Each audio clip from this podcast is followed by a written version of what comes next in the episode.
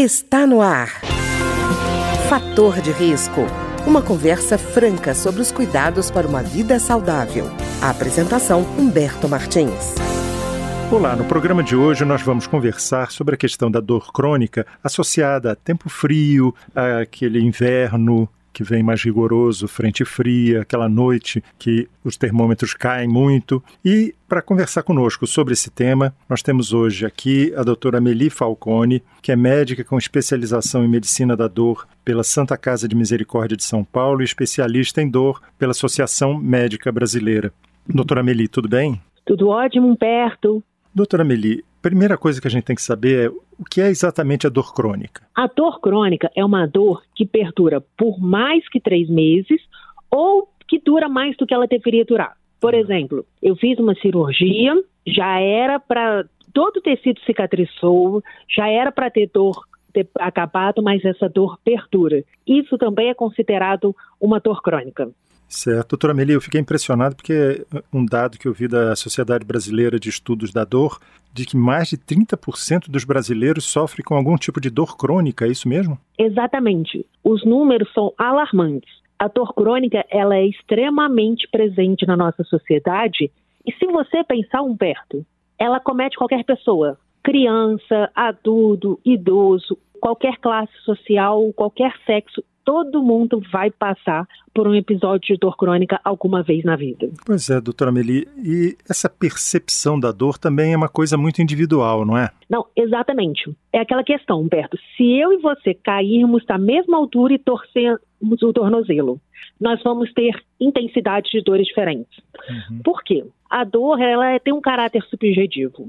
Ou seja, ela vai se manifestar diferente em cada pessoa. Tem até o conceito da Cecily Saunders que ela chama de dor total. Ah. Que ela fala que a dor que cada pessoa sente é a soma da sua dor emocional, espiritual, social e a física que envolveria a torção. Então, tudo que você já passou em relação à dor, todas as suas memórias de dor, como está a sua situação no momento? Você está numa situação que você está bem no seu casamento? Você está numa situação que você acabou de divorciar? O mesmo estímulo vai apresentar dores diferentes de acordo com a sua fase da vida. Então, tudo influencia na dor final que cada pessoa sente. E, doutora Amelie, aí vem uma questão também que é interessante. É, por exemplo, problemas psicológicos, eles podem ser resultado da dor crônica ou eles são a causa da dor crônica? Isso é a mesma coisa que você me perguntar quem nasceu primeiro, o hum. ovo ou a galinha. Realmente existe essa questão. Dores crônicas, quando a pessoa tem dor há muito tempo, isso vai gerar um sofrimento muito grande. Então, isso favorece a presença de sintomas depressivos ou ansiosos, ou até a própria depressão e ansiedade. E quando a pessoa apresenta determinadas doenças como depressão, também são fatores de risco para a dor crônica. Eu falo, eu falo muito até no livro que eu escrevi sobre dor, que tem um triângulo que é pior que o triângulo amoroso, que é a é? questão de dores crônicas, é. distúrbios de sono e saúde mental. Hum. Porque um influencia no outro. Se você tem dor crônica, você dorme mal, isso favorece a questão de sintomas ansiosos ou depressivos. E os outros dois também retroalimentam a dor. Então, realmente tem essa relação muito grande entre tanta questão de alterações emocionais com dores crônicas, como também de distúrbios do sono, que eu me adiantei e falei. Pois é, essa questão de distúrbio do sono eu achei interessante a senhora citar, porque normalmente, doutora Amelie, é, eu acho que as pessoas associam a falta de sono a um monte de outras coisas, mas não a dor crônica, né? Não, exato. É a mesma situação dor crônica e distúrbios do sono. Um alimenta o outro. É um problema que um alimenta o outro. Se você tem dor, no início, quando o paciente está com uma dor leve, muitas vezes ele dorme como uma maneira de fugir da dor. Só que conforme a dor crônica ela vai crescendo, ela dificulta essa pessoa de pegar no sono. A pessoa corta várias vezes à noite porque ela não tem posição para dormir, ou ela corta e não consegue retomar a questão do sono. Certo. Doutora Amelia, e a saída é sempre medicamentosa? Não. Quando a gente fala tanto na questão de dor crônica como de de sono, a questão dos medicamentos, eles são uma parte do tratamento, mas eles não são o tratamento isolado.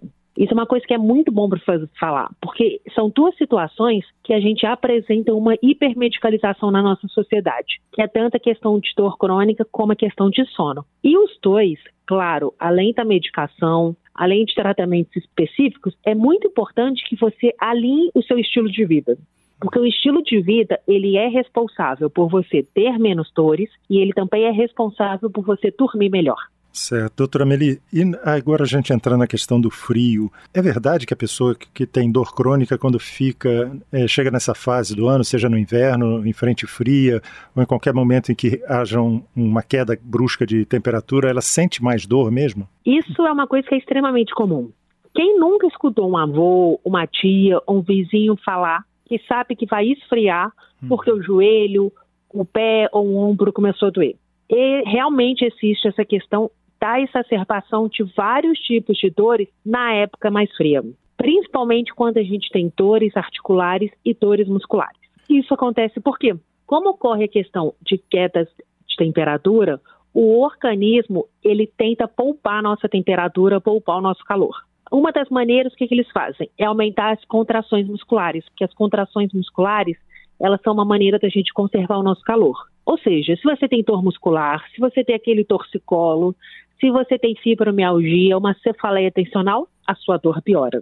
E outra questão também que acontece é a questão que o organismo ele desloca mais sangue da periferia para o meio. Então, consequentemente, as articulações sofrem mais e doem mais nessa época do ano. É, quer dizer, mas doutora Meli, não é só a extremidade que fica onde está mais frio, vamos dizer assim, né? Aquela coisa da mão fria, pé frio, não é só ali que a, a dor exacerba, não. Pode acontecer no organismo todo, né? Sim, joelhos, articulações de quadril, a própria coluna, são coisas que podem ter dores pioradas pelo frio. E doutora Meli, a senhora falou logo no início que a questão da dor crônica não depende de idade e as pessoas associam muito com a questão do envelhecimento, né? Tem até aquela brincadeira que diz que depois dos 40 anos, se você acordar sem dor, é sinal de que você morreu.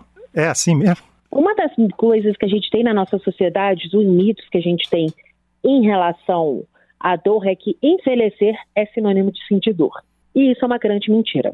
Muitas das dores que nós observamos que estão presentes na terceira idade são dores decorrentes com o estilo de vida, principalmente dores decorrentes do sedentarismo. Se você quiser saber um grande vilão da nossa sociedade que é responsável por causar dor crônica e diversos outros problemas de saúde, é a questão do sedentarismo. Pois é. E Nosso corpo, uhum. ele sabe o que ele precisa? Quando a gente fala essa questão de envelhecimento, todo mundo pensa que, que a gente tem que guardar dinheiro. Isso, é verdade. Poupar para velhice. Exatamente, poupar para feliz. Mas ninguém fala de poupar músculo para envelhecer bem. É verdade. Não estou falando para ninguém virar um fisiculturista, mas nós precisamos de ter uma alimentação e nós precisamos de ter exercícios que promovam massa magra na terceira idade. Isso vai ser responsável por menos casos de artrose, de tendinite, diminuição da osteoporose, entre outros tipos de dores crônicas que acomete a terceira idade. E, doutora Melia, aí acontece também o caso contrário, né? Como existe essa visão difundida de que é o velho que sente dor, né, que o envelhecimento traz a dor, o jovem que tem dor é estigmatizado, porque já fala assim, ah, você está ficando velho mais cedo. Exatamente. São duas né? situações que a gente vê que o problema. Até décadas atrás, pensava-se que crianças e recém-nascidos não sentiam dores. Então, o que, que acontecia? Até hoje, você vê que quando essa faixa etária de, de crianças e nenéns estão queixando de dor, muitas vezes são interpretados como se eles estivessem fazendo birra para chamar atenção. E a mesma coisa, conforme você falou, em jovens. Os meus pacientes jovens são os que mais sofrem pelo preconceito em relação às dores crônicas. E justamente por comentários do tipo: você é tão novo para sentir dor. Não. Aí a dor dessas pessoas é totalmente é, desacreditada. Pois é. E, e, aí cria uma situação que não tem muito para onde correr. Se é jovem, não, não pode sentir dor. Se é idoso, tem que sentir dor. Que coisa estranha, né?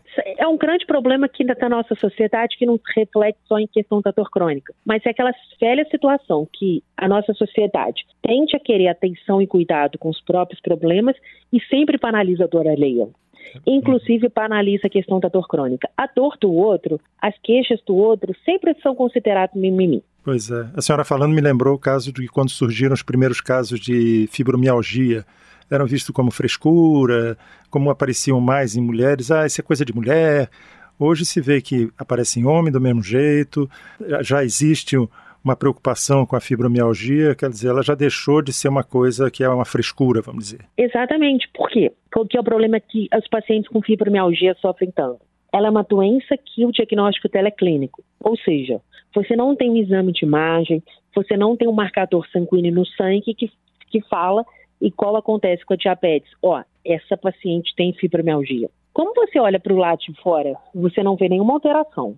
Essa pessoa ela é desacreditada em relação à dor. E o que, que acontece em relação à dor aguda e à dor crônica? Se você quebrar a perna, vão te operar, vão te colocar um gesso, você vai ficar de repouso.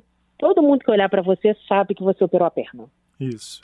É justificado você ter dor. Você vai parar, você vai entrar de atestado enquanto você está em tratamento. Quando você tem dor crônica, você tem dor 24 horas por dia, 7 dias na semana.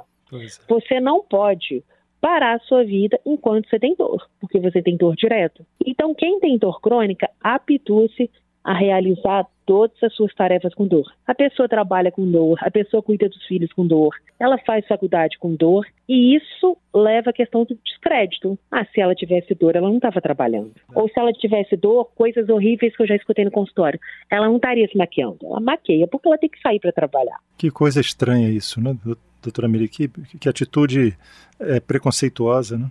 De desprezo Exatamente. da pessoa, né? E, doutora Amelie, eu queria perguntar uma coisa com relação, por exemplo, ainda voltando àquela questão do tempo frio, né? É comum nesse, no, nessas mudanças de temperatura haver uma infecção que a pessoa pega, uma gripe, um resfriado. É, a febre também aumenta o problema da dor crônica? Você falou em questão de infecções. A gente tem uma relação entre infecções virais e aumento de dores crônicas.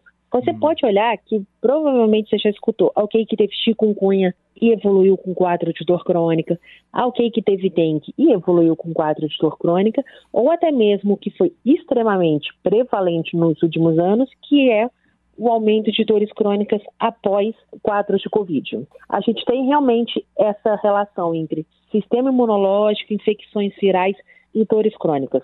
Você pode observar que sempre que tiver casos de epidemia viral, aumenta o número de dores crônicas. E, doutora Meli, uma última pergunta. Tabagismo tem alguma influência sobre a dor crônica? Muito bem perguntado, Humberto. Principalmente que eu falei lá no início, que nós temos essa associação entre dores crônicas de estilo de vida. E o tabagismo, ele é um grande responsável por diversos tipos de dores crônicas. Para você ter uma ideia, o tabagismo, ele acelera a degeneração da nossa coluna. Então, qualquer pessoa que já tem algum problema na coluna, ou qualquer pessoa que se preocupa em ter um envelhecimento livre de dores, tem que optar por parar de fumar. E tem diversos outros tipos de neuropatias diabéticas que também podem ser desencadeadas ou terem intensidades maiores de dor em pacientes tabagistas. Tá certo. Eu queria agradecer então a doutora Meli Falcone, que é médica com especialização em medicina da dor pela Santa Casa de Misericórdia de São Paulo e especialista em dor pela Associação Médica Brasileira, que conversou conosco hoje sobre dor crônica, e em especial também a questão do inverno, do frio, quando essas pessoas sofrem mais. Obrigado, doutora Meli. Muito obrigado, Humberto. Uma boa semana a todos. O programa de hoje teve trabalhos técnicos de Ricardo Coelho. Se você tem alguma sugestão de tema ou comentário sobre o programa de hoje, basta enviar uma mensagem para o endereço eletrônico programa fator de risco, tudo junto, arroba gmail.com. Até o nosso próximo encontro. Fator de risco, um programa com dicas para melhorar a saúde. Uma produção da Rádio Câmara, transmitida por emissoras parceiras de todo o Brasil.